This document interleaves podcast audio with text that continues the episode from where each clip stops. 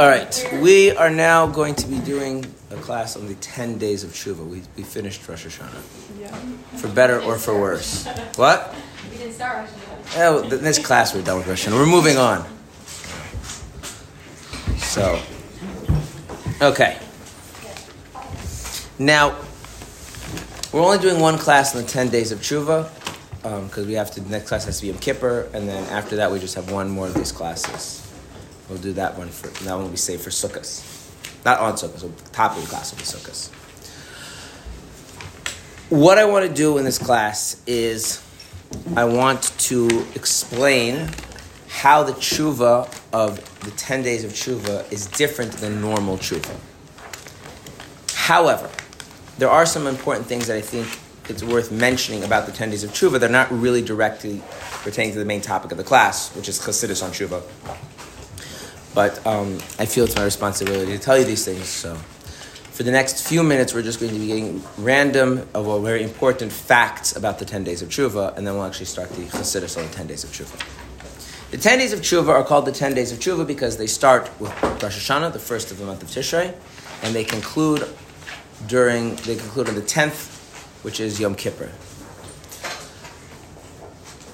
Put it very simply, the 10 days of tshuva, um, as our sages put it, are um, on the one hand have a positive element, and the other hand of maybe what you might consider a negative element.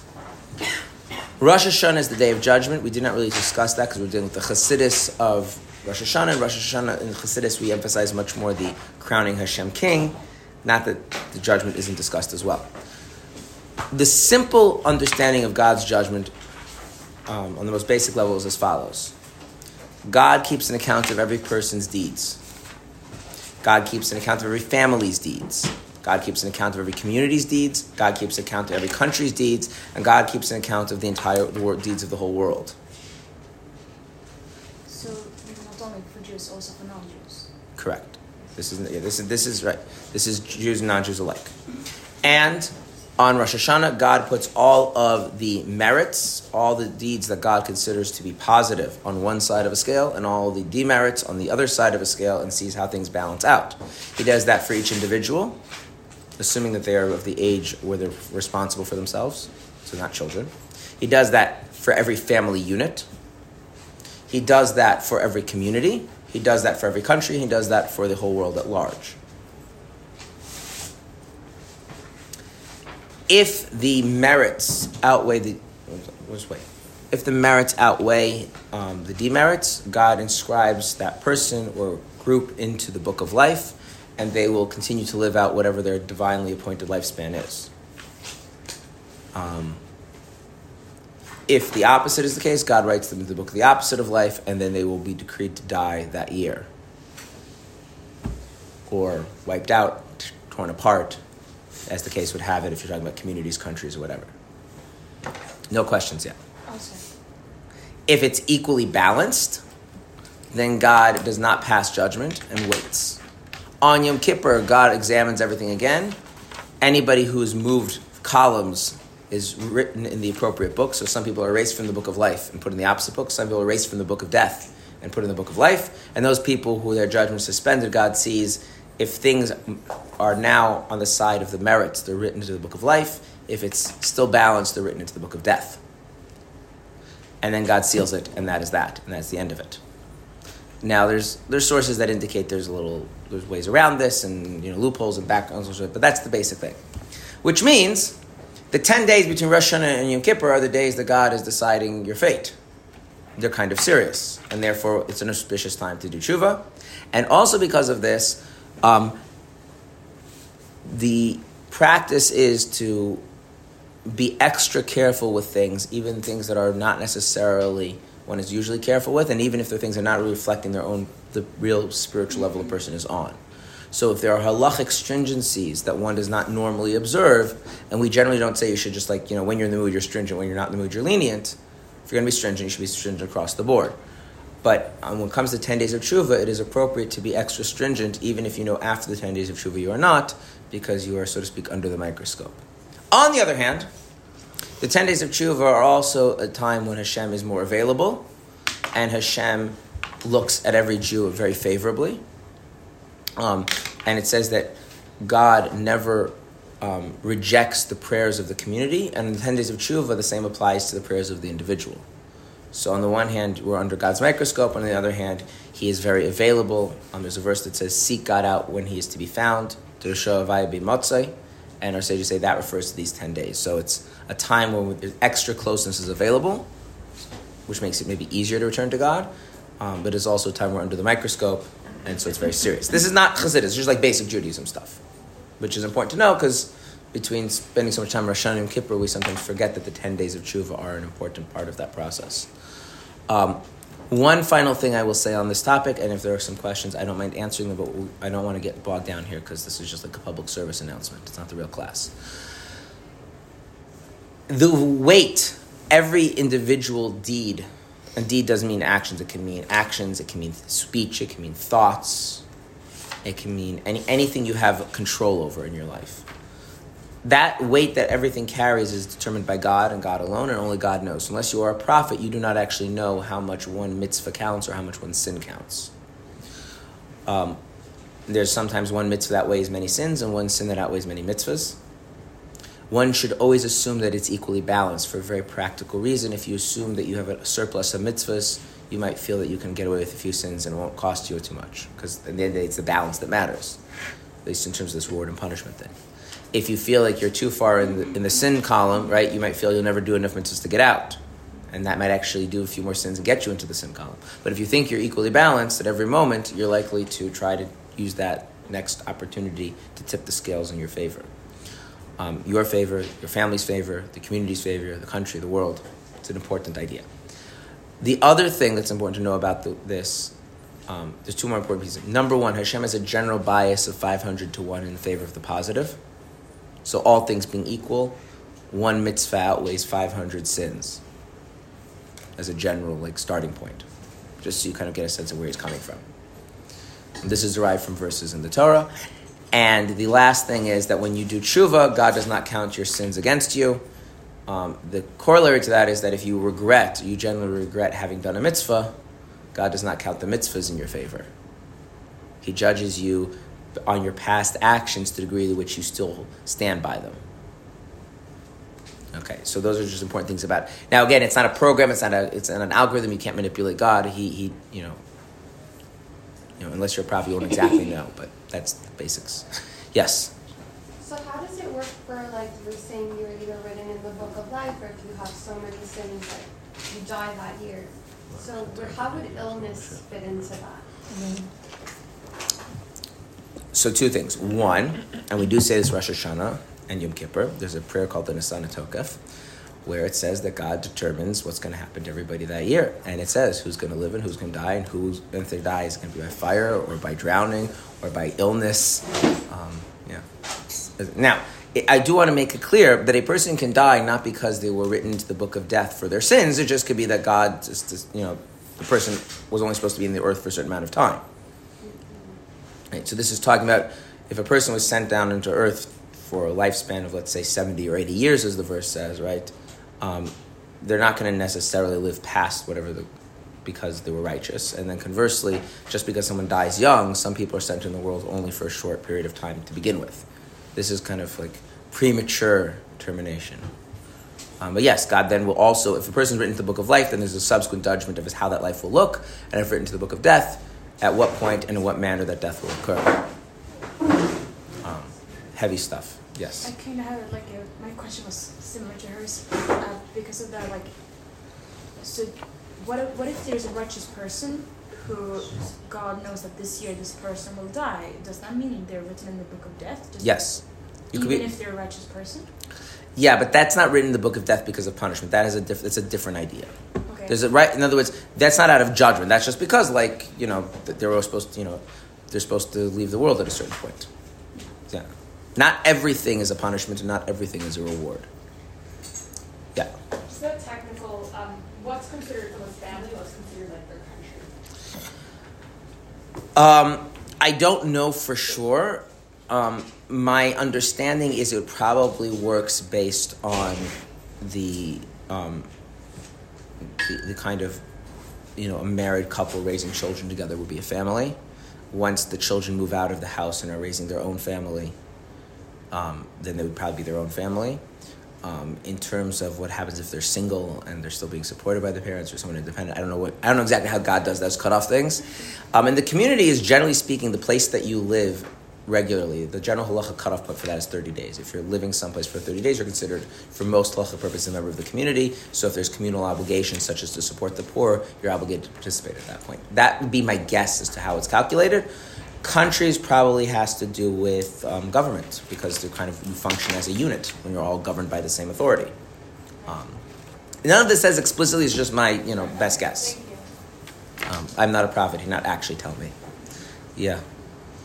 Sorry, I'm just having a hard time understanding. So, like, for people who are just like ill or like mass genocide, like the Holocaust, is that something that was already predetermined? And so all those people are already written in the book of like death beforehand? I'm just not really understanding. Okay, I'm not going to answer that question because that gets into general theological questions, which, if you want, on Wednesday during questions and answers, ask and I'll, and I'll perfectly fine answering it then. But if we do it now, then we will never get to the Chassidus about the 10 days of tshuva. Um, I just feel that I could jump right into the 10 days of tshuva and this like basic stuff about Judaism, which I think is important people know, um, is very easy to, to just miss. So the question is important, but we'll, again, if you want, we'll talk about questions and answers. Um, in regards to accountability for your sins, what age does that start? 20 is the general rule. Right, that's what I thought. So when it, when when it, when you're accountable to, to when you're accountable to human beings is at 12 or 13 in Jewish law and accountable to God starts at age 20. So if I'm not 20, I'm not. My sins are not being measured. I'm not being written. They are being measured, they're just not being held against you. And Well, if you I just turned 20 this year. if you sin and you are two things. One, this that's a general rule. There are exceptions. Okay. People that are extremely deep and profound and spiritually sensitive can even be held responsible for their sins when they're children. Um, yes, there's examples of this in, in the Torah, but that's rare. Um, but the other thing is like this: your sins, um, you know, are not just your fault. They're the fault of your community. They're the fault of your family. Um, someone's upbringing, communal tolerance, people not showing an interest in correcting other people's behavior in an effective manner. And so, the, even the sins of someone who they are not personally responsible for their sins are still counted as part of the sins the community is responsible for. oh, which is why your sins go back four generations because That's a different thing. That's if you're that's technically that's that. it's my great grandparents who taught my parents who taught. That's why I'm doing sins. No, no, that no, that's a, that's a different idea. That's that's if you are, if that's if a person is sinful, then they are punished not only for their sins but the sins of their parents and grandparents and great grandparents. But that's only if they're sinful. Because they made a choice to continue that way. So those are two different ideas. One is that you're, in other words, one is that you can choose to take upon yourself the sinful path of your ancestors, and then you carry that burden four generations back. There's a different idea, which is even if you are not responsible for your sins, for even a child, if a child engages in sinful behavior, that's held against their family, their parents, and held against the community. That held against the child.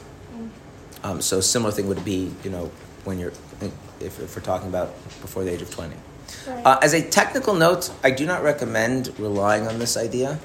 Not because it's not true, just simply if you get in the habit of excusing away your bad behavior, it's not like you hit the age of 20 and you magically stop. Right. So you might want to practice. you know. But but you shouldn't like feel like you're carrying a burden because you're not. You should Mm. feel the weight of the rest of the world on you, but like okay. Let, let me put it to you I like this: it. you should feel. This is a general rule. It's nothing easy. You should feel the burden enough that you take it seriously and change your behavior, and not so much that you feel paralyzed by it. And that's general advice for Right. everybody. Okay, we'll leave it at that. Yeah. Um, yeah. Uh, it's, it's, th- this is why they're called the Yomim Noraim, the days of Naira. Does anyone know what Naira means? Dread. It's dread, something that instills fear in people.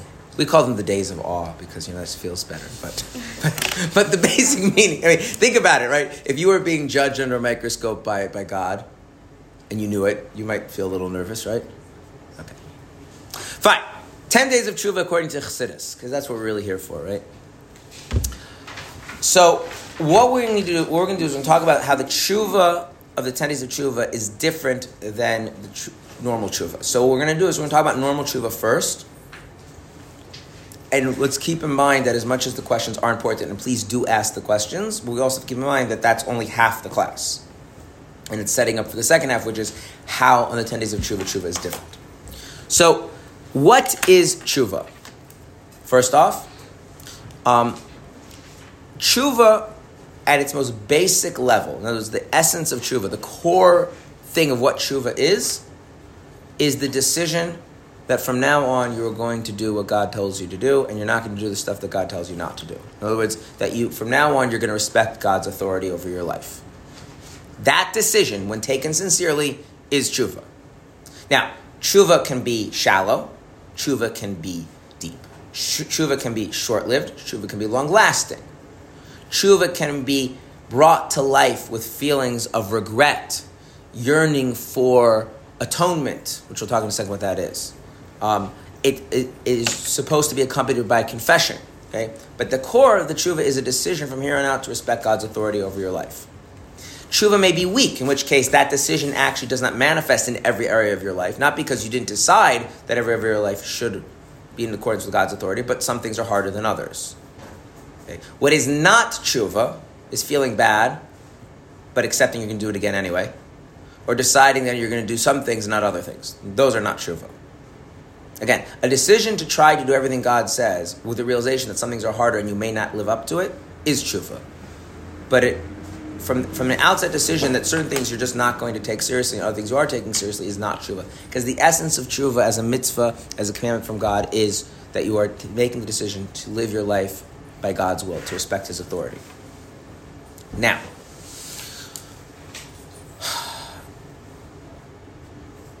there is a teaching in the Talmud. And the teaching of the Talmud says that there are three types of atonement. I'm going to come back to what atonement is. The Hebrew for atonement is kapara. Kapara means atonement. There are three types of atonement, and tshuva accompanies each, and one, each one of them. Number one, if a person neglects to do a positive commandment and they do tshuva, God forgives them immediately. Wait, can you say that? I'm going to.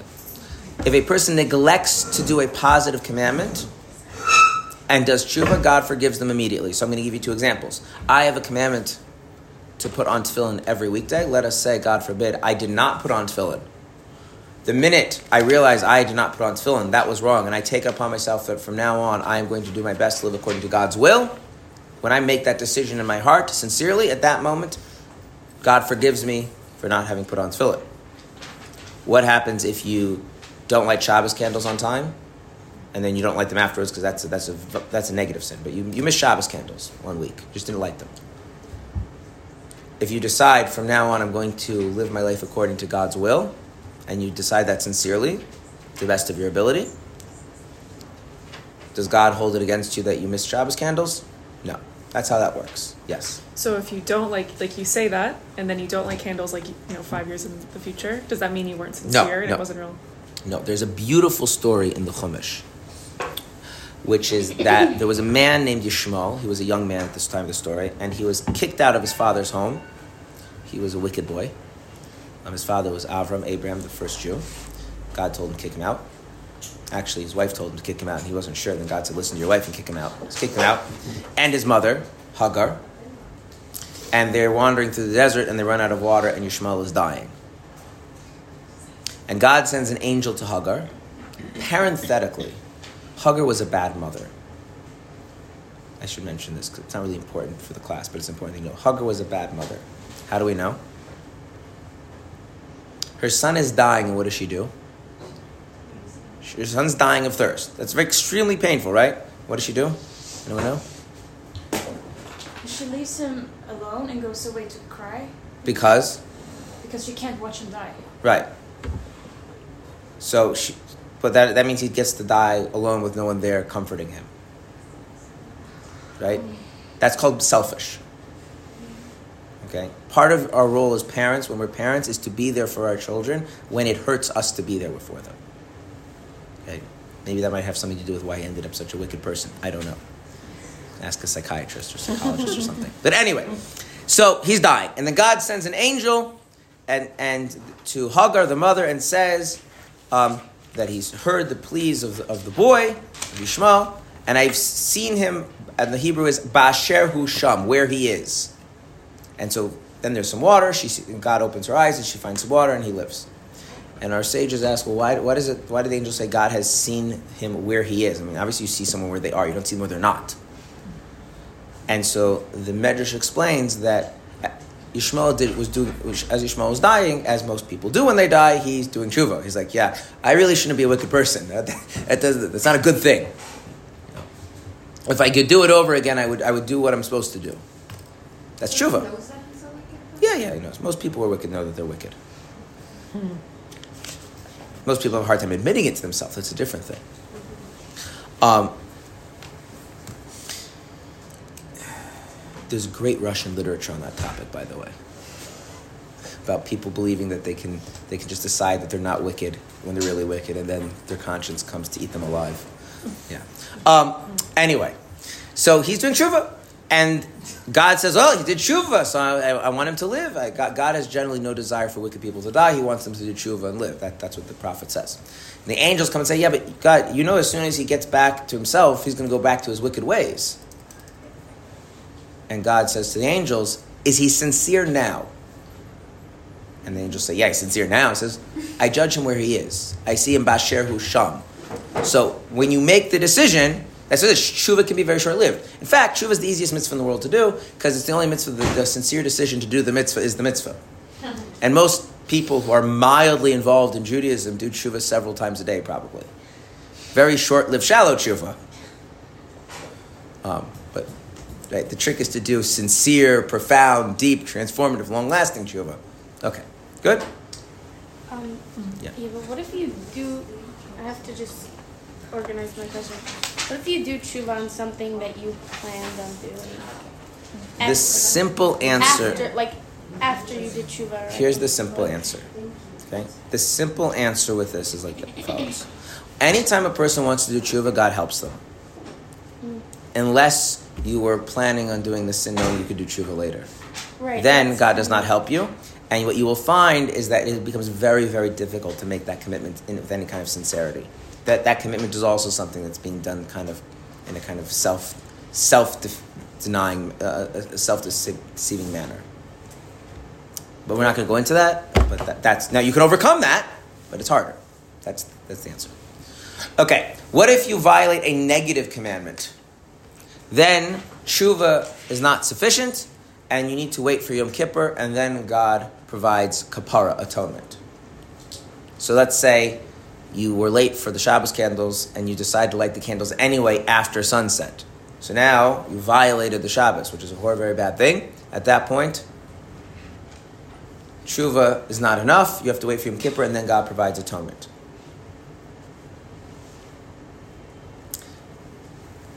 How many are there? Okay. okay. Next one. If a person transgresses a serious sin, a serious sin is one that the Torah prescribes capital punishment or having one's soul cut off from God as the punishment. These would be like violating the Shabbos in a biblical sense. This would be like idolatry, the um, transgressions of uh, adultery or um, incest prohibitions, things like that. Eating on Yom Kippur, eating chametz on Pesach, on Passover. These are really serious things. Eating the wrong part of a cow. You know, that one's weird, but it is. So if one violates these more serious sins, then tshuva and Yom Kippur are insufficient, and the full atonement only comes through suffering. And the next one, how many are there? Here's the rule in Judaism. If anyone tells you a number, it's not that number. It says there are three and then lists four. So which means one of them doesn't count. You have to figure out why one of them doesn't count.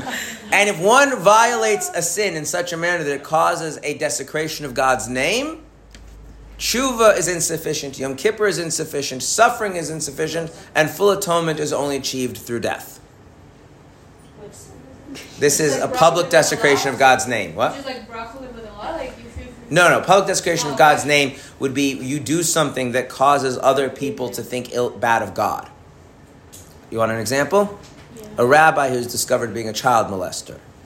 So aside from the actual sin of the harm to the child, there's an additional sin, which is what kind of reputation does God have after that?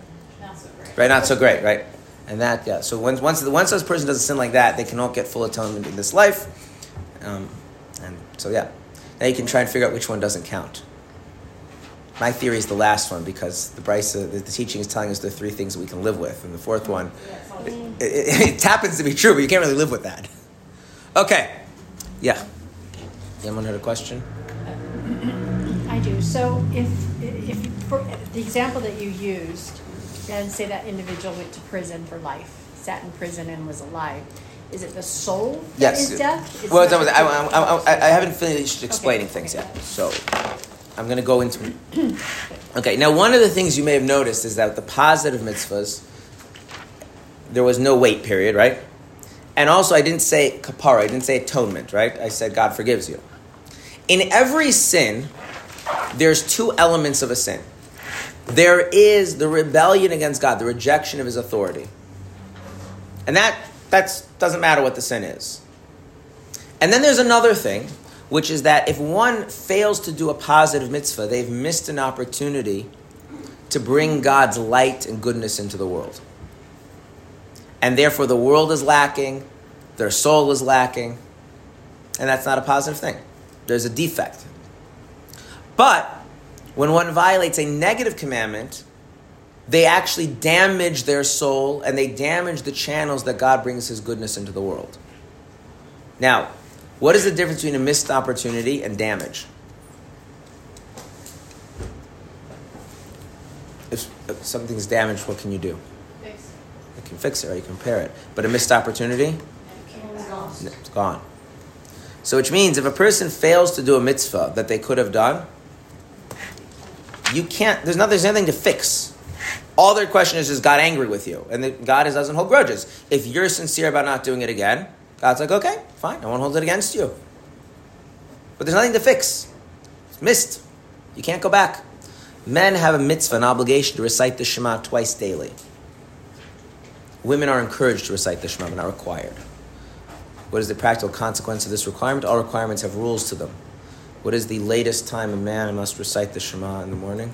Isn't it three hours after the sun? Three hours after the sunrise is- or three hours after dawn, depending on which view you follow. And these are these are not actual hours. These are tw- one twelfth of the day. So in the winter it's shorter, in the summer it's longer. So what happens if you're you know you you're, you're tired and you sleep in? and You wake up at ten o'clock in the morning once in a while. So if you're a man, you didn't do a mitzvah that you were obligated to do. And can you ever go back and do that mitzvah again? It's like missing Pesach and you didn't eat the matzah and you didn't drink the four cups of wine. You can't go back and do it again. And a man has that every morning. So it's, it's, a, it's a thing. You have to calculate when you're going to sleep and when you're getting up very seriously. Yeah. So based on this, is it actually less bad to violate a, a negative commandment than to miss a positive? In positive- one, yes, that is exactly the point. That's on a on from one perspective. Now, I don't want to say therefore it's okay to do it, but on some level, like you can always correct the transgression of a negative sin, provided you didn't hurt somebody. If you hurt someone like another person, that's a whole other discussion. So let's like like like if you ate non kosher food, yeah, you could fix that. You do tshuva, Yom Kippur, and problem solved. But you had the opportunity then to eat kosher food But eating kosher food is not a positive commandment. No, there's a positive commandment to like check to make sure that the food is kosher, um, but it's not the kind of obligatory. It, it- it's a discussion what kind of command it is, but yeah. Um, so what what that means is that the kind of the worst kind of sin you could do is neglect to do a positive commandment that you're obligated to do because you can't fix it. All that can happen is God can forgive you because you're sincere about not, not doing it, anything like that ever again. Conversely, and this is what kapara, what atonement means, if you've damaged your soul, you've damaged the channels that God uses to bring His light and goodness into the world, those can be fixed. Now, here's an important rule you cannot fix them. God is the only one who can fix it. This is very important. If you damage your soul through sin, you cannot fix that. Only God can fix it. Now, why would God fix it? Why would He fix it?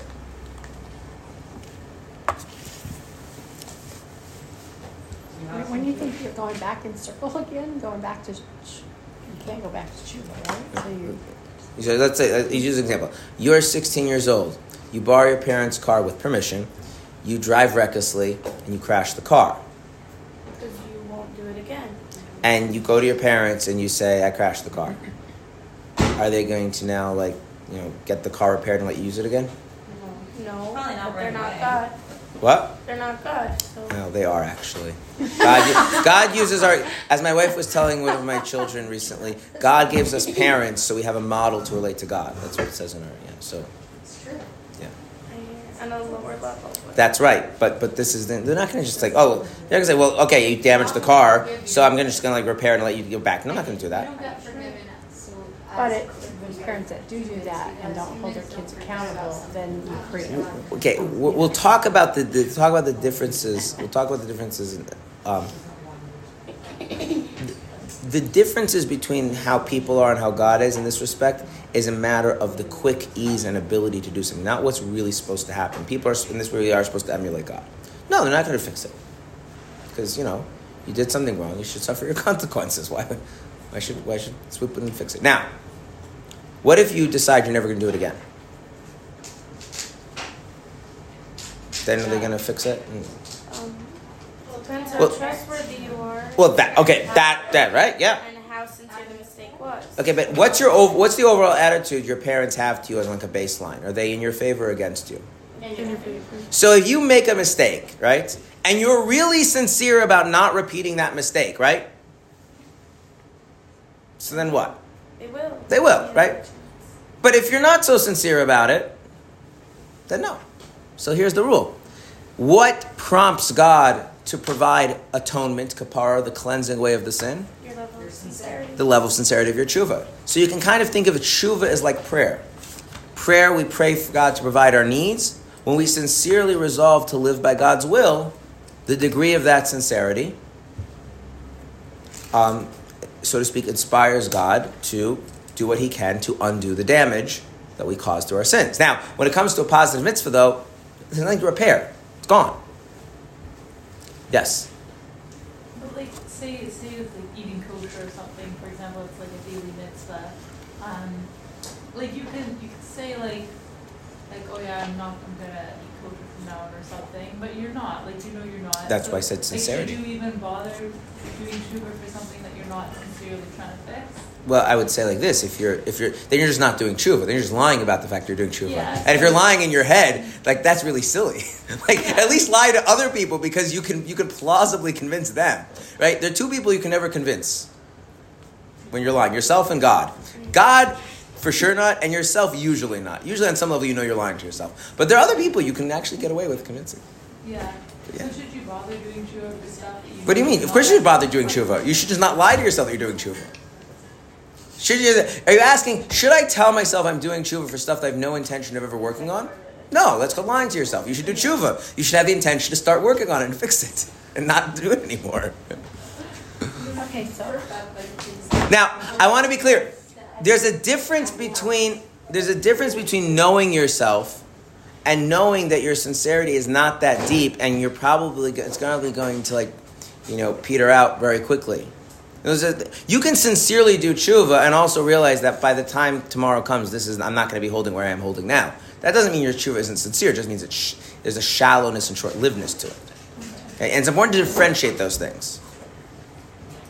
Right? The, the, way to, the simple way to tell yourself is right now, at the moment I'm doing tshuva. If right now, at this very moment, I had the opportunity to do the sin and no one was watching me, would I do it? And the answer is no, because it's wrong and I don't want to sin, then, then my tshuva is sincere. It's just shallow and short lived. But again, that only applies to the first two points that you're talking about, because if you talk about the fourth point, then the desecration, Then, yeah. then that does, does not apply? So the thing is like this when does God actually decide to fix up the mess? on Yom Kippur. Now, what if it's a very, very serious sin? Then God needs to do some very deep cleaning. Um, I, this is the analogy I like to use. Sometimes little children get dirty. Now, it makes a very big difference whether they fall into the mud and they come home all muddy, okay? Or they, um, they were playing with, like, um, they call it, like, it's called plastiline in Hebrew. But what is it in English? It's like, it's not, it's like Play-Doh, but it's not Play-Doh. It's like, it's like, it's like more plasticky. Plasticine. Plastic, yeah. They're playing with that, and it got in their hair.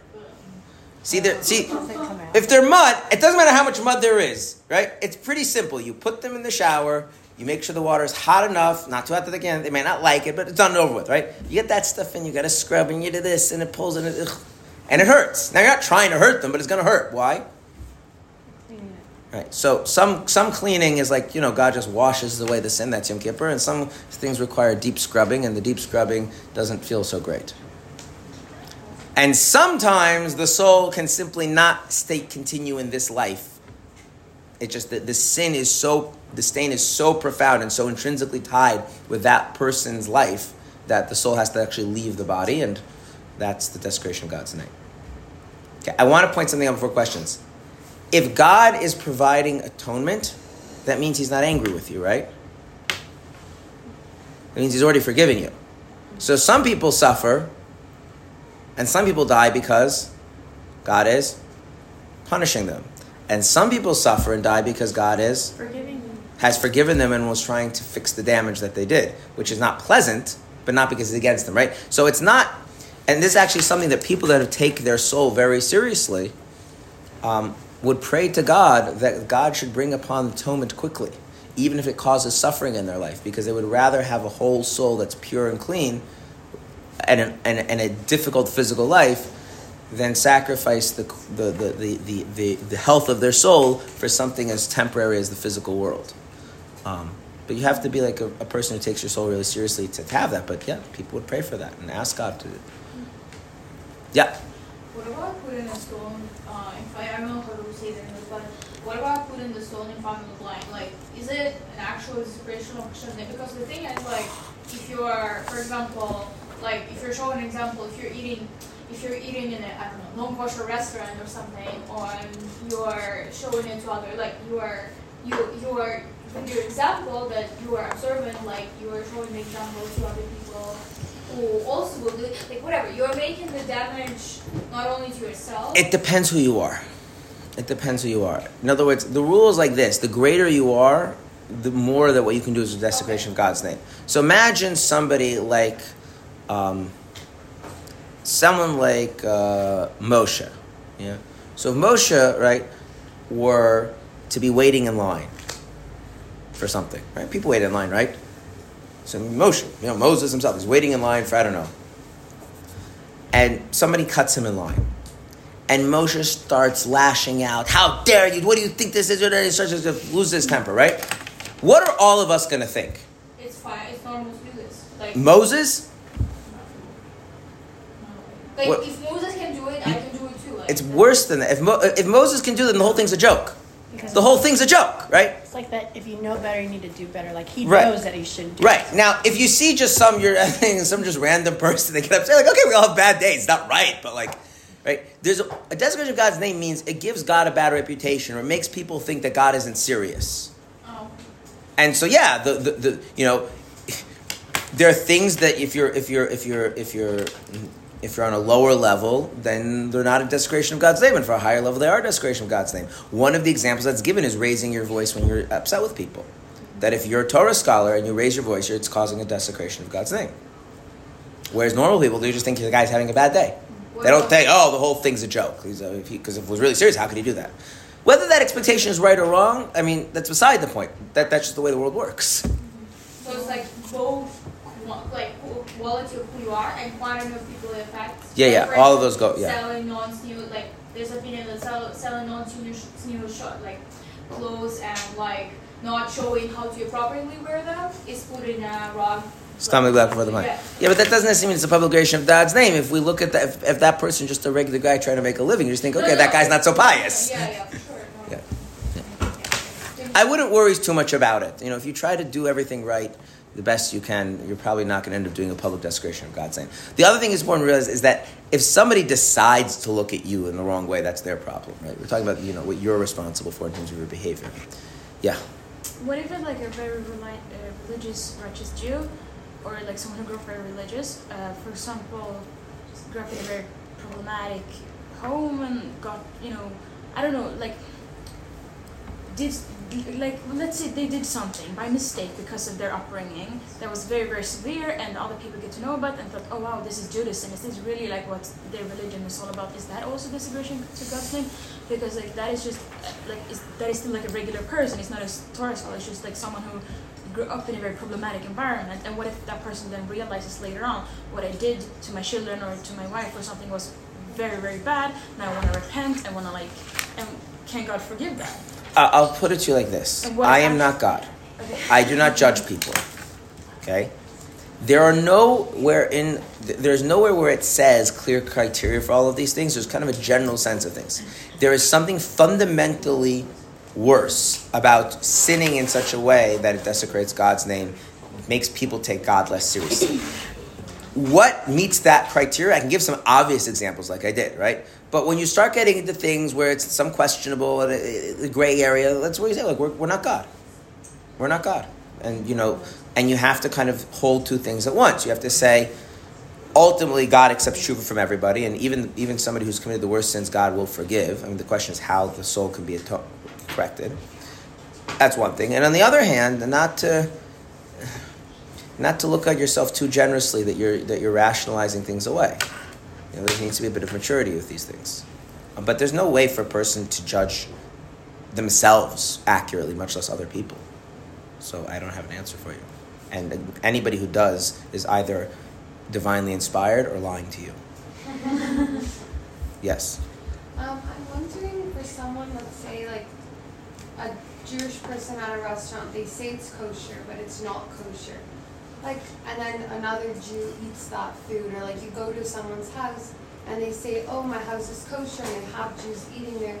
What kind of like out of the four um, kaparas that you listed, like which one would that fall under? Because you're kind of like I don't know if you're like kind of desecrating God's name and also causing. You're not to desecrate. You're not desecrate. What if you were the one who told them that it was kosher? Like if you're t- lying, like if you're blatantly Yes. lying. Then you. I think I think people by the way are conflating two sins. There's getting someone else to sin, and there's a public desecration of God's name. Getting someone else to sin is a very grave sin, but it's not the same thing as a public desecration of God's name. I- I- I'll tell you like this. There are generally speaking three categories of sinful behavior. Sinful behavior that you knew was sinful and did it anyway. Sinful behavior that you didn't know it was sinful behavior, but you should have known. Sinful behavior that you didn't know and there was no way you could have known. Okay? The first two categories are counted against you. The third category is not counted against you. Um, so, you know, Even if you don't know, like for the second one, you should have known. yeah, the things you should have known. Yeah, the things you should have known. The things you should have known. That's why we have sin offerings in the temples there to atone for things that we should have known. We didn't. Okay. What would go in that category? What would go in that category? Um, you ate some food that wasn't. You ate some food that wasn't kosher. Now you. You could have checked that the food was kosher, and if you couldn't check, you could just abstain from eating it, right? Until you had good halachic evidence that the food was kosher, right? Right? Or you didn't review your laws of Shabbos and you violated Shabbos because you forgot that something was prohibited on Shabbos and then you remembered. Yeah. Right? Or you forgot it was Shabbos because you don't take Shabbos seriously enough and so, you know, you just slipped your mind that it's Shabbos. Those are things that you should have known. Okay? Things that you there's no way to know. Let's say the food has a kosher certification on it and you buy it and you eat it and it turns out it wasn't kosher. There's, how are you supposed to know? Like you did your due diligence, right? Um, you you're newly religious and you never learn you haven't learned all the laws of Shabbos because you can't learn information infinitely fast, right? And even if you're doing your best, there's stuff you just never you haven't learned. The natural order of things, right? So how are you supposed to know the stuff that you never learned? And, you, and there was no reasonable way you, for you to have learned it. Those would be sins that are really not counted against you. By the way, what does that mean for all of the sins that somebody commits before they become religious? Not talking about sins involving like rejection of basic decency and hurting other people. They're not counted as sins. I mean, they're spiritually bad for you, but they're not like God doesn't look at that person as a sinner because they don't know that they're, what they're doing is wrong, and there's no legitimate way for them to know that it's wrong. It's like a toddler when they make a mess, right? They're just being a toddler. It's annoying. It can sometimes even be dangerous if they play with bleach, but like, there's nothing to be upset with them about, right? if anything, you should keep the bleach on a higher shelf. In a certain sense, it's God's fault. Yeah. So with a convert, for example, do they get a new soul like after conversion, and they also start from zero? I'm not going to talk about it. I will have to get to the 10 days of tshuva, and that's just taking us too far afield. Okay, so what you're seeing here is that tshuva is quite powerful, but it's also limited, right? Okay. During the 10 days of tshuva, we have, God gives us special ability to reach a deeper level of tshuva. Now remember, what is tshuva at its core? At its core is that we accept God's authority, right? And that has to be done sincerely. And we can add depth and, and, and, and, and it can be transformative and we can regret, right? But there is another kind of tshuva. Okay? And I'm going to give you an analogy for this kind of tshuva. There were once a bunch of non Jews who were living in Russia. And they dared one of the group to walk across the icy river at the beginning of winter. Now, in the beginning of winter, the river is iced over, but the ice is still rather thin. And so this, this uh, man, he crosses the river, right? And as he gets to the middle of the river, the ice cracks and he falls into the icy river and he is now drowning to death in the freezing water. How does he feel at that moment about taking them on on the dare? How does he feel about that? Right, like, like, like, like he can't eat. He like, I mean, granted, you know, like we have to freeze frame that moment, right? But that, like, the amount of psychological anguish and desperation to be able to go back and undo that moment is beyond what the psyche can, can handle. Right? It's, it's, in other words, the desire to go back and undo what I've done, to not be where I am now, is traumatic in the sense that it breaks the psyche and the psyche has to be put back together again afterwards. Now, in that analogy, the guy dies, so like there's nothing to do. Okay? Now, there was a man named Elazar ben Dardai, Rabbi Elazar ben Dardai. He's called Rabbi Elazar ben Dardai. He wasn't much of a rabbi. And he was a big sinner. And he wasn't just like your ordinary kind of sinner. Like when he heard there was a sinful thing to do, he would go do it. And he would spend a lot of money and travel to, to you know, he had like wanted to like, you know, you know, people that travel like eat all the different kinds of cuisine all over the world. He did that, but with all the different kinds of sins one can do. And one time, he's about to commit a sin, and um, someone makes a comment that just like when one passes gas, the gas will never return to where it came from, so to everyone can return to God except Elazar ben Dardai. Which is funny, unless you're Elazar ben Dardai. And it hit him how messed up he was. And he just bent over and cried himself to death. He died. Like it struck him the, the pit, the spiritual abyss that he had placed himself into, and how he could not see any way back to God was so distressing to him that he was traumatized to the point that he actually died from that. Now, the dying part is not a good thing. Right? Shuva is a mitzvah, and it says with the mitzvahs you should live with them. So one has to at least keep an, enough respect for God to stay alive when you're doing your tshuva. Um, but We'll try to keep that in mind. I kid you not, this is a serious thing. There are some people who are very intense spiritually, and they need to keep that in mind. Um, But the Talmud says about him that he he acquired his portion in the world to come in one moment. Now, you have a question like the guy's full of sin, he's never done any mitzvahs. How does he get a portion of the world to come? How does he? Like, the, the, the, it's not ju- the entryway into the world to come is the Torah and mitzvahs we've done, and and the and being free of sin. How did that happen? But we just had a whole half hour discussion of tshuva, and we showed that as powerful as tshuva is, it has limits. Yeah, but it seems like he was very sincere. It wasn't that he was sincere. Different word. Sincere is not enough. Regret. Not enough. Anguish. Anguish is the word, right? There's a point at which something moves from sincerity, something moves from something that I can handle to something that completely is overwhelming.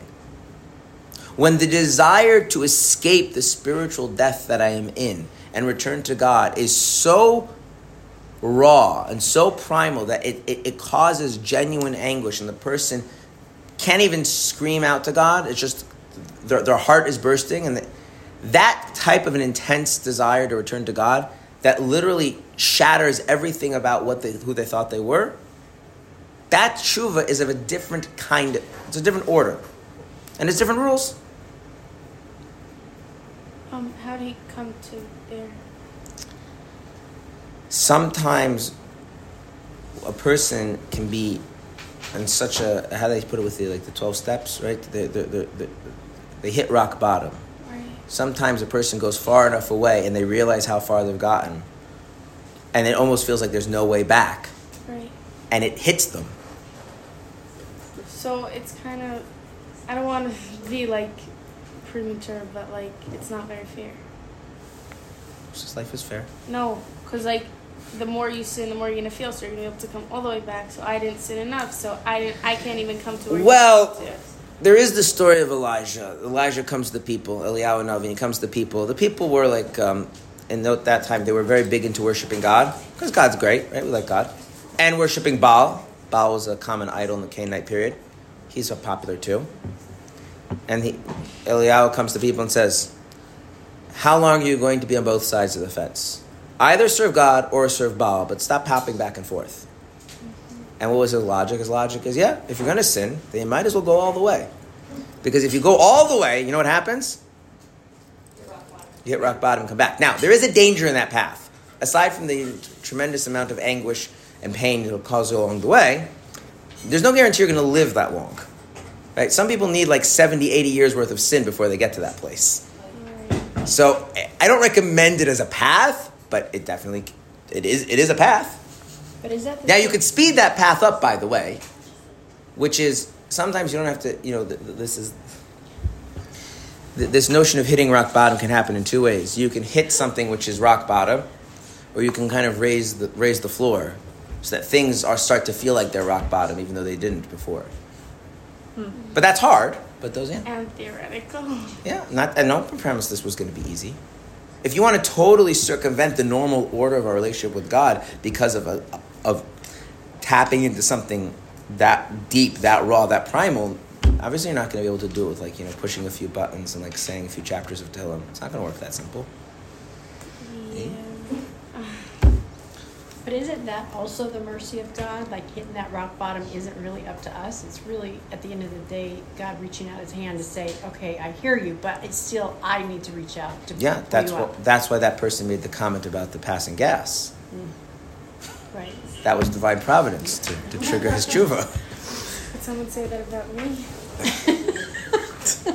Now, um, here's the thing. Chassidus speaks about a principle that the way we relate to God is the way God relates to us. And there's a difference between relate and, and act.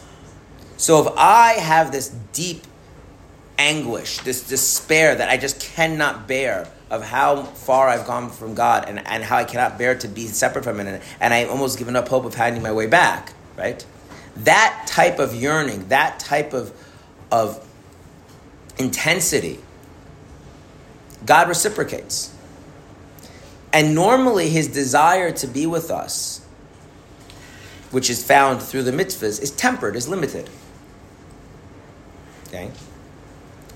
Um, to think about this in a very simple way. Think about a really good relationship you have with someone. You engage in different kinds of activities that make you feel that you have a kind of togetherness, that your your what's called in Chassidus, your will, your positive energy, your enthusiasm for life is kind of in sync with each other. Okay? And by that, that's an important way to maintain relationship. When you get married, it's important to do things together. Okay? If you and your children are growing up, it's important to do things together. And you, you find things that you can have that positive togetherness through those different kinds of activities. You know, when little kids, it's playing blocks, you know, maybe it's having a, a conversation, right? Sometimes it can just be, you know, if you're if you're more deeper, maybe it could just be sitting on the park bench together, listening to the to the birds and watching people walk by together, right? But there's there's some kind of activities which create a kind of space for your souls to intermingle and feel a kind of togetherness, and that's what mitzvahs are. That God's will and God's desire to be with us comes to us through the mitzvahs. And guess what happened if you didn't do a mitzvah? You didn't do a positive mitzvah that you were supposed to do, right? If you could have gone, you could you could have gone bowling with your kids, but you decided that you didn't want to because you were in, more interested in reading this interesting article. You damaged the relationship. It's not just you damage the relationship, and even when you go back, can you go back and have that experience? No. Right? But isn't it for us? Wait, wait, wait, wait, wait, wait, wait, wait, wait, wait, wait, wait, wait. I'm in the middle of a thought. Let me finish. So even when you do tshuva and when God forgives you, there's this sense that there was this missed opportunity, right? There's there's still a there's still an emptiness. There's still a tension that's kind of there. Maybe it's big, maybe it's small. Okay. What happens if you you, you have a close relationship with someone? Well, if you if you have opportunities that you to be with somebody, I'll, do it as actually on the receiving end. It's a little bit easier to see sometimes on the receiving end. Let's imagine you had a very good friend, and the friend, um, d- you know, keep turned you down from like going out and like having coffee together. Um, and not because they really had to do it, something better to do, but whatever, they weren't in the mood, they just blew you off. Yeah. Next time you're out for coffee, is that like there somewhere in your psyche, right? And if they're sensitive, they'll pick up there's something there. And even if they apologize, you say it's no big deal, like it's still like it's there. And if you have enough of those things over time, over a relationship, what happens? You have what we call baggage. Not because anything is broken, there's not anything to fix, it's just there's a lot of gaps. There's a lot of senses we should have been together had one of us taken this relationship more seriously, and it's not. And it's like Swiss cheese. There's a lot of holes. Um, now let's imagine that, um, God forbid, this person that you're close to, you thought they you thought they had died. There was a car accident, and you thought that they had died, and then you discover that in fact they haven't died. How do you feel at that moment? Weird. It is weird, but how do you feel towards them? You have a lot of intense energy towards them, right? A lot of right. Okay, at that moment, the fact that you that that, that you weren't they, they blew you off for coffee. Imagine, imagine you just discovered that they survived. They're alive, right? And then they say, "I'm really sorry that I blew you off for coffee." Right? What's your response to be if you're a halfway normal human being? It doesn't matter. It doesn't matter. It doesn't matter. I don't care. It doesn't matter. Why? Because the the intensity of of wanting to be with that person comes from a much deeper place. The analogy that's used in Chassidus is that when a river dries up, if you dig all the way to the to the groundwater, you can fill the river back up again. The spring will continue to flow. Yes. well, but yeah, but you have to go beneath the Mayan to what's underneath the Mayan. oh. Yeah. Because the Mayan, the Mayan was still flowing, if the spring was still flowing, the, the river would be full, right? So the idea is that when a person gets to that level of anguish, that level of desperation to return to Hashem, Hashem feels that same intensity to be with the person. And at that point, all everything that was mi- missing and everything that was damaged, it just gets washed away. So if a person goes through the 10 days of tshuva, and they do the tshuva of the 10 days of tshuva, right? This kind of intense tshuva, which is made easier because God is, or as we mentioned at the beginning of the class, God is favorably disposed to us during these 10 days, in a way that He's not usually. Much easier. Then what happens is it's not that God forgives us for our sins and cleans them away. It's that the intensity of Hashem's desire to be with us means that at least when it comes to our relationship with God, maybe not the refining of the world, but our relationship with God, it's as if the sins never took place. Or and conversely, it's like the mitzvahs had taken place. That it completely changes the feel of the relationship with God.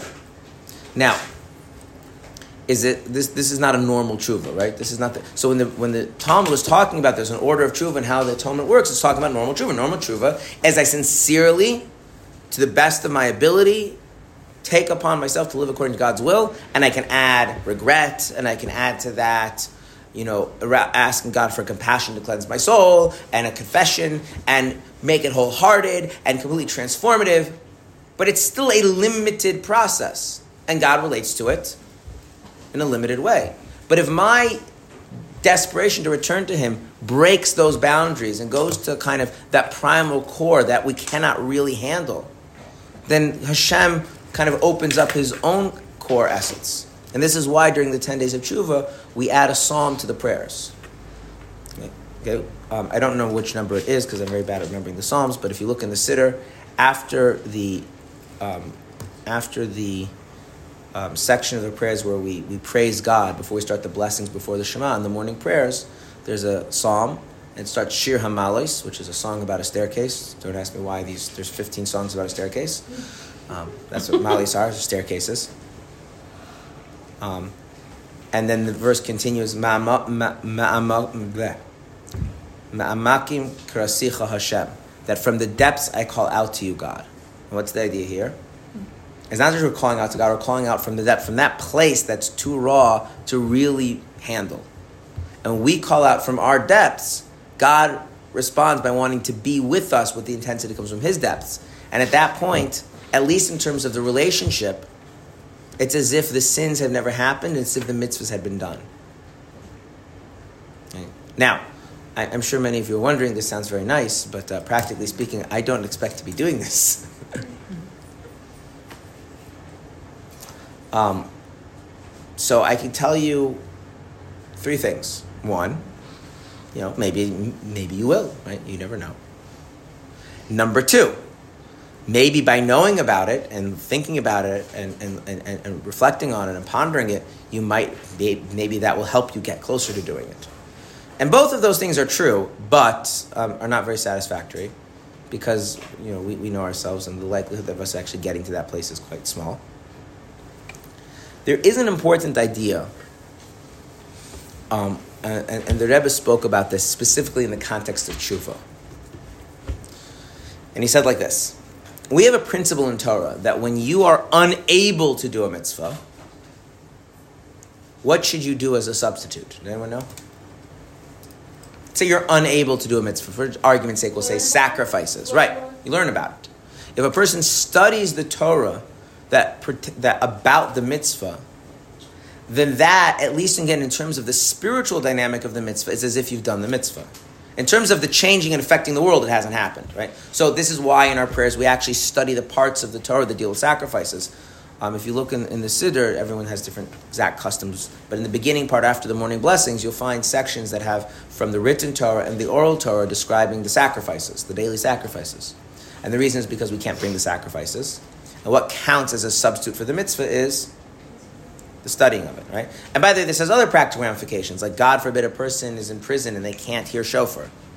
What would be an appropriate thing for them to do? Learn about it. Right. At the time of the mitzvah. Okay? Right? Literally, we try to do that, okay?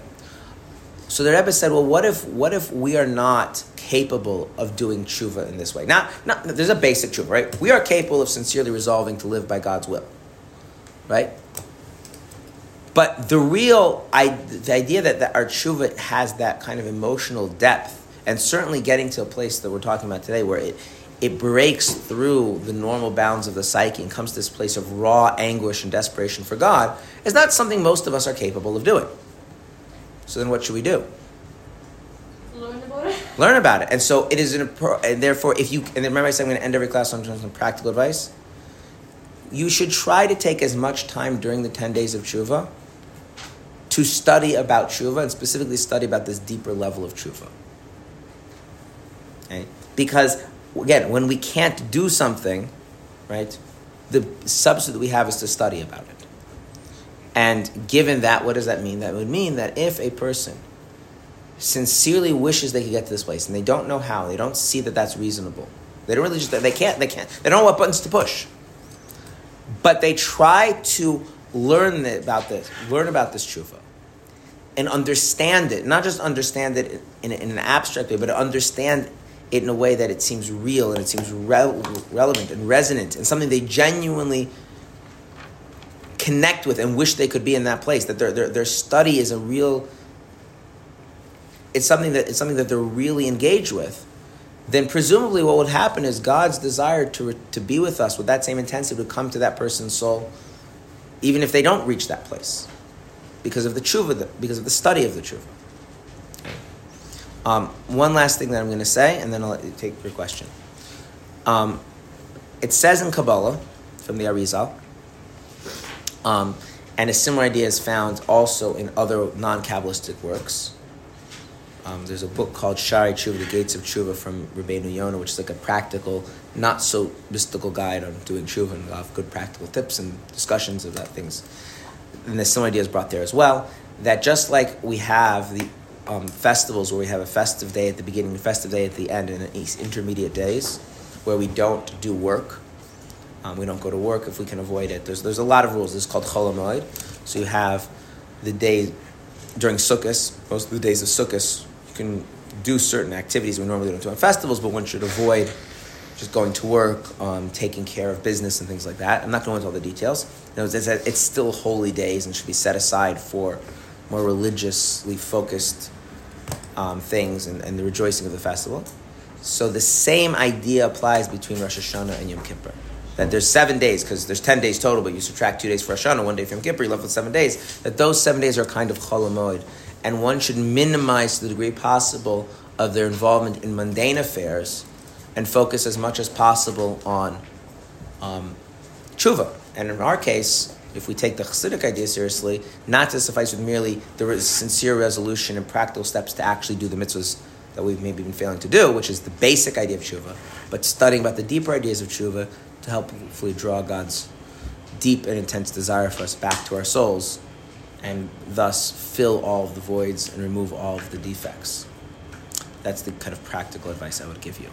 I, you should try to minimize it. It's not a halachic thing. One should try to minimize it. Now, if you if you work for a living, if you work for a living, right? So you have, and you're not sure what that would mean practically speaking. You could speak to a mentor, right? It's not a halacha, but it's a, you know, it's proper practice. But certainly a person who doesn't work for a living, um, you know, so someone who's in Mayanot seminary full time, you know, maybe the days between Rosh Hashanah and Yom Kippur are not the days to go touring Israel. Now, maybe they are because maybe you maybe you have to do it that day because I don't know you're, you're, you're it's the only day that your aunt is available and she would be very hurt if you didn't. I mean, whatever. But that's just a general idea. Yes. Thank you for waiting. What about, for example, putting yourself, like not artificially, but for instance, in the process, like we're talking about this anguish, about this and like about this emptiness, about the like about the anguish for Hashem's presence in your life, and typically how people describe the sort of practical representation or realization of this feeling is when they lose someone, like like when someone passes away and something like that is it kind of like when you're putting yourself in this place, like if you're not in the in the in the, in the moment of breathing anymore, for instance, like, but you're still putting yourself in this place, and you actually like, it's it's more than learning. It's more than like anything that you can ever imagine. It's the same thing like learning, and for instance, for, I, I just remember a lot of conversations on, for example, Tisha B'av that were told like, how can we actually cry about something that we've never had, like we can imagine it and we can like put other metaphors into this, like when someone passes away. Like like this is something that, but it's more obviously. It's not like interchangeable. I don't know, like because because I'm thinking like because when a person like loses someone, I think it's it like it is enough, like not not enough, but like I'm saying like this this is the place of anguish, mamish, which doesn't like learning. I don't know because I don't know if the question is clear. I'm going to tell it- you. Is it kind of the same thing as we do? Like, is it ca- can it be like the same mechanism that we're trying to do on Shabbat? Well, I mean, I'm going to tell you that there are different approaches to do, to doing things. Um, an important thing to know about Judaism is that whereas when it comes to the halachas, Yeah. there tends to be small differences of opinions about technicalities here and there, but the halachic process is the same. It doesn't really matter whether you're Hasidic or Sephardic or whatever. It's all the same. Again, there's sometimes reach small technical differences about certain things here and there, but when you talk about spiritual growth and service of God and things like that, there is a tremendous range of different approaches. And there are things that are encouraged in certain schools of thought, and that those very same things are condemned in other schools of thought. I am only really proficient in the school of thought in which I try to live my life, which is Chabad. I have passive familiarity with other things because I like to know stuff. So I'm not a good person to ask if you're going to want to know, like, how to really use techniques that in, in, in, the, in the Chabad methodology are looked down upon as not legitimate techniques. One thing that Chabad speaks very much against is using imagination as a way of moving yourself emotionally and spiritually. Like putting yourself in an emotional place. Right. Um, the idea in Chabad is that the soul knows the truth. And if you can bring your mind into a place where it is really engaging with that truth deeply, the way the soul sees things will start to come through without you even trying to make it happen. That is extremely difficult. The Chabad approach is called a long way and a short way. It's long because it doesn't. It's not quick. It's not easy. But if you stick with it, eventually something really legitimate comes in. So in Chabad, they would tell a story that there was one time a, a man who was getting up and giving an inspirational speech, Rosh Hashanah, Yom Kippur, whatever it was, and he told the story about this princess and how she was taken captive, and she wasn't able to go be with her, fa- her father and the king in the palace, and someone came and rescued the princess, and then she was able to return to her father, and he did it very dramatically, and everyone was moved to tears, and there was a, a Chabad chassid sitting in the audience, and he turned to the person next to him and says, "Why are you crying?" He says, "Don't you, don't you, don't you hear th- this whole story?" He says, "Now, what? I'll tell you the story as it was originally. Okay, it might be not so politically correct. So this is in this is in Tsarist Russia. Okay, so who's the princesses that people know about? the, the, the, you know these are these are these are these are these are the, these are the these are the daughters of the, the, kings and the noblemen, right? We're not exactly people that like the Jews were like, you know, they weren't exactly good to the Jews, to put it mildly. So he's saying, so he says, you, your daughter, you're, you're crying over because some anti-Semite's daughter got taken prisoner, and the man said, realized that like it was very dramatic, it was very engaging, right? That there's a certain way you can like get a person's emotions in place, and that's how movies and literature work. But like, did you become in any way more uh, sensitive to your soul and to God in that process? No, but you were very moved. And so, and from the Chabad point of view, how moved you are is never the concern. The concern is how much it's grounded in, in something true. Now, I will be honest and say there are other paths in, in, in Judaism. There are other groups that, that disagree with Chabad on that point. Um, so if you were to ask me about Tisha B'Av, I would say the same thing. That like imagining feelings of loss and and trying to like draw the parallel that, that I would in Chabad, you're also just crying over over your personal loss, not the temple, and, and it is hard. Um, and and this is one of the reasons why Chabad rests upon the idea that you have a godly soul. That you're that that that assumption that you made, it's not. I don't I don't know it. I never experienced it. Is not entirely true. There is a part of you that does know the truth, does know what it means not to have a temple, does know what it means to be disconnected from God. And it's the conscious part of ourselves that needs to become attuned, attuned to that, and that's through a kind of deep reflective process, which requires knowledge. That's not what I was saying here. What I was saying here is just the fact that you're studying it and it seems important. God can count that as if we got to that place if we're really not able to get to that place. Um, the, but the kind of the real Chabad approach would be to take these ideas and sit and reflect upon them deeply until they move you without you even realizing that it happened. And there are people that, that, that achieve that, but it's a, that's something to, it's not something you can do as a hobby. You have to like make that a priority and not.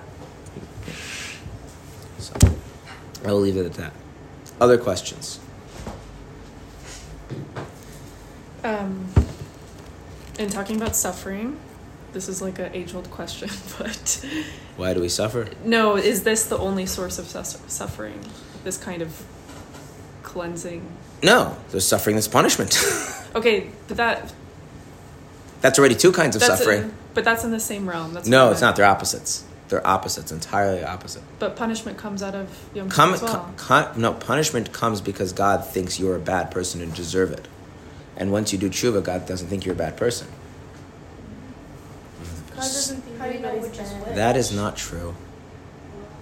Really? Wait. Wait, Really? Not What true? is not true? That God thinks That God someone's thinks bad, God, so God. but there's no such thing as a bad person. That's what Yeah.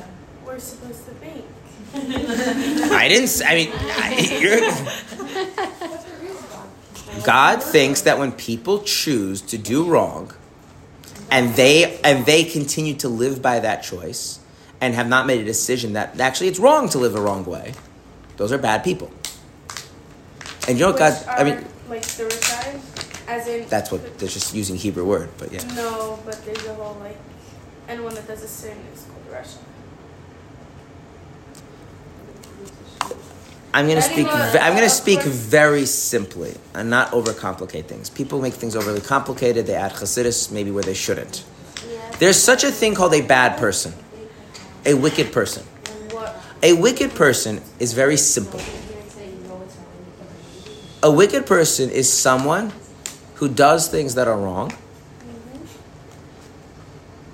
and even when they know that it's wrong, they continue to do so anyway.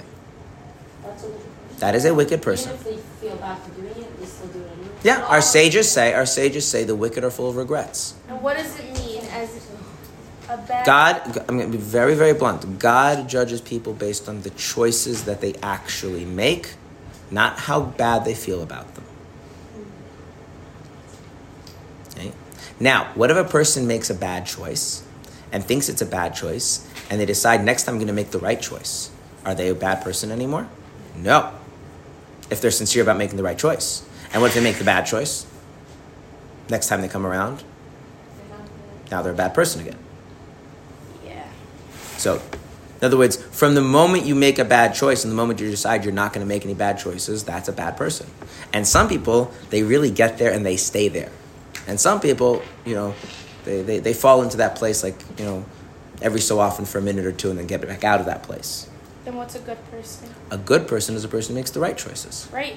But nobody only makes right choices. One second. One second. One second. One choices. second. Most people, most people make right choices and occasional bad choices and then decide that next time it comes around, what am I going to do? Make the right choice. So that means- I didn't say necessarily. I'm talking about as a general rule. I don't think so. I don't think it's a general because there are so many little things in life that Uh, nobody see, see, says see. next Part, time part, part. it. See, because Right. part of because part of what's happening is that you're judging. You're judging not choices. You're judging behaviors. You see, I keep using the word choice. Not everything is a choice. For instance, if I see your hand, just one second. If you have bad habits, Yeah. and you make a choice to change your habits and then you try to use hypervigilance to make sure that you don't do any of your bad habits. You will fail. That is how God created people. Right. So therefore, the fact that you made a choice to change your habits, right? And then pick one thing to work on, it doesn't mean you made a bad choice about all the other stuff. So th- there's, there's a lot more involved in, in, in judging That's why you choices. said it's not. You said it's simple, but it's not. It's very, very simple. The problem is people complicate it by focusing on behaviors, by focusing on what I'm doing rather than what I'm choosing to. I'll give you, I'll give you a very, very simple example, okay? If you make a decision not to eat without making a bracha first, then okay, you made that decision. Now, at what point, at what point would we now say that you're that you went back to being a bad person. We just looked at one behavior. The next time you eat without making a bracha first? No. The next time you don't make the choice not to make the So the next time, right? The next time you put the food up and you're about to eat it, and you're like, I should make a bracha. Like, nah, never mind. And you make. Now, how often does that happen? Or you realize you didn't make a bracha and there's still food left, and you say, Oh, I, I'm not going to bother making a bracha now. It's not that often. Most of what we do wrong is because we forget, we're not in the habit, we're tired, we're hungry, etc., etc., etc. Which is why this actually is a relevant thing in halacha. In halacha, there's a general presumption that a person is not a bad person. This is ramifications in halacha. Because if it was, everybody would be invalid as witnesses. Nobody could va- count as part of a minyan. Like there's a, there's a presumption that most people, generally speaking, are trying. To now, sometimes we know a person is a bad person. Sometimes we know this person is engaged in a behavior. It's wrong. We know that we know they know it's wrong. They've been spoken to about it, and they've decided that they're going to keep go with it. Okay, that, that's at that point we can label the person as wicked. God, God knows where a person's holding, and um, you know I don't want to end on this, so I'm going to end up to say something afterwards. Hope your question's more positive, but the, the, I'm going to end on one very. I'm going to say this, which is kind of harsh. Um, if a person does a mitzvah, and they're a bad person, do you know what God's response is? I don't need it. I don't need your mitzvahs. Now, I want to be clear. What does that mean? That means I just did something. I made a bad choice, and I know it was a bad choice, and I'm not intending to make the right choice. But here, God, I did a mitzvah for you, and God says, "Don't do me any favors." That's different than a person saying, "I did something wrong. I know it's wrong. I'm. I make a decision not to do it again. I don't know how well I'll keep that decision because I'm weak, but I'm going to try my best." And here's a mitzvah. God's like, "Oh, I'm very happy you did a mitzvah." Mm. Those are not the same thing. Yeah, but I'm not. I'm still not very sure how to like differentiate between making a choice and, and a behavior because The way to do that, the way to do that, is to take one day yeah, and to look at and to look at the day, and you should not find more than five of them. Moments yeah. where you had a sense at that moment that you have two paths before you, and you decided one as opposed to the other. And then the day unfolded differently because of that, in terms of right things and wrong things. There are not that many mo- points of the day. Most of what we do is on autopilot. Most of what we do is habit. Most of what we do is routine. Most of what we do is instant response. But why would the day unfold differently because of your bed? A simple, simple thing, yeah.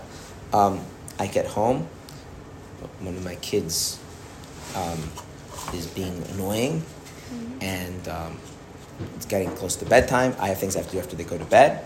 I'm feeling impatient, right? And um, instead of going to their bed, they decide to go on the couch and read a book. And I feel that little monster rising up inside of me to snap and yell at them.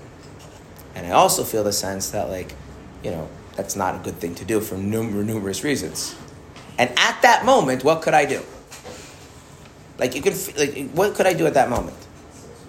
I could start screaming. Now, if I start screaming, what's going to happen?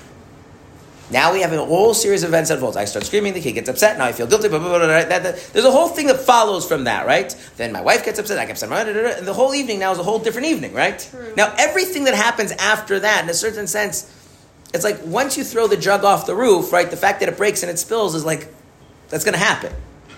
And there are there are moments throughout our day, and there are not that many of them where we really, really those are the things we can choose.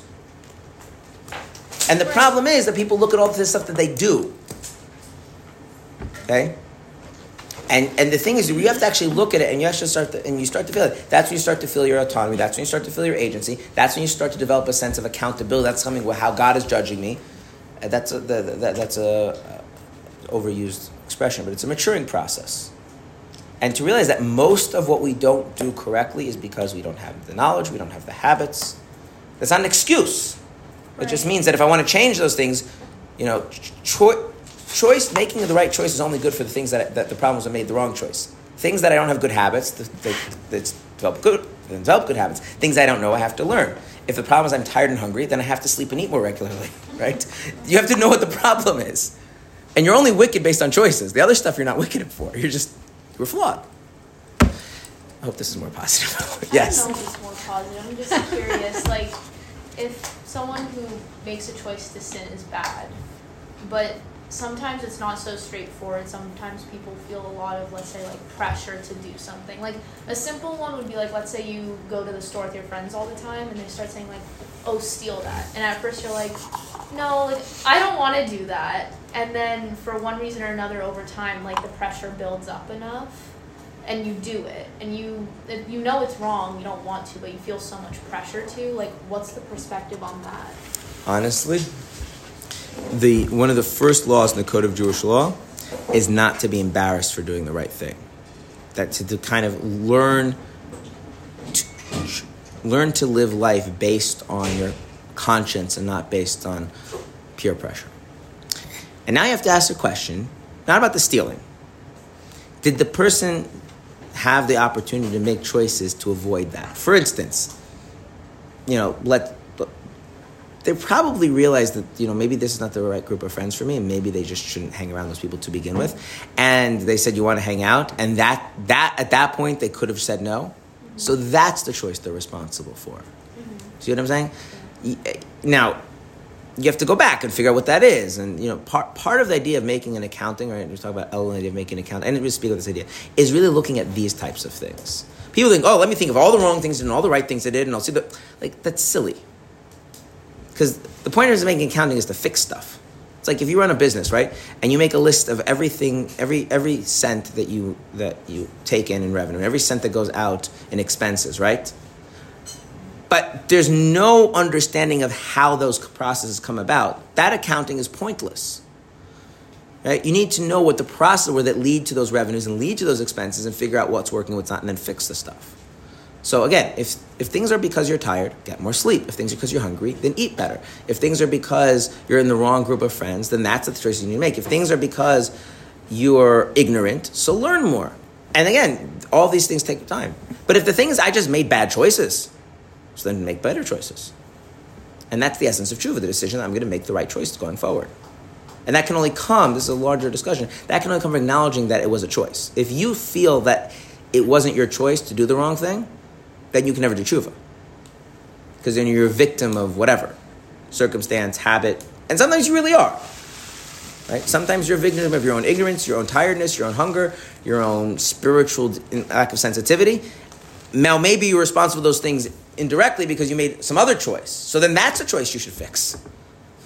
Or you made the choice to feel like a victim. That could also be. So when a person makes bad choices and decides that they're going to kind of double down on them, that's a bad person. When a person said, I made bad choices, so now I'm going to make good choices, that's a good person. It's not so incredibly complicated. It, it, it's messy because it requires a lot of honesty and a lot of sensitivity what's a choice, and what's not a choice. But as a conceptual idea, it's not a complicated idea. And that's how God judges us. If you want to talk about Chassidus is talking about, Chassidus is talking about a deeper thing, which is the quality of the relationship with God. That's a whole other discussion. You can be a good person, but the quality of relationship with Hashem might not be so great. That's a different discussion. What you're saying basically that the only bad, the only time you could be rendered a bad person is when you make a bad choice for the sake of making a bad choice. When you make a bad choice and then you decide to double down on it and you're not going to make good choices going forward. Because what if you make a bad choice, but you want to make a good choice, but you're choosing to make a bad choice? Then you're that then, then you're a bad person. Mm. That's a bad person. So person. essentially, the Israelites were going through this cycle of Remember, this only starts when concept. Right. Oh. That's punishment. That's punishment. But learning how to do this starts as a child. Like one of the most important things parents can do, parents and teachers can do for children is learn to help children recognize what are choices and how to make right ones.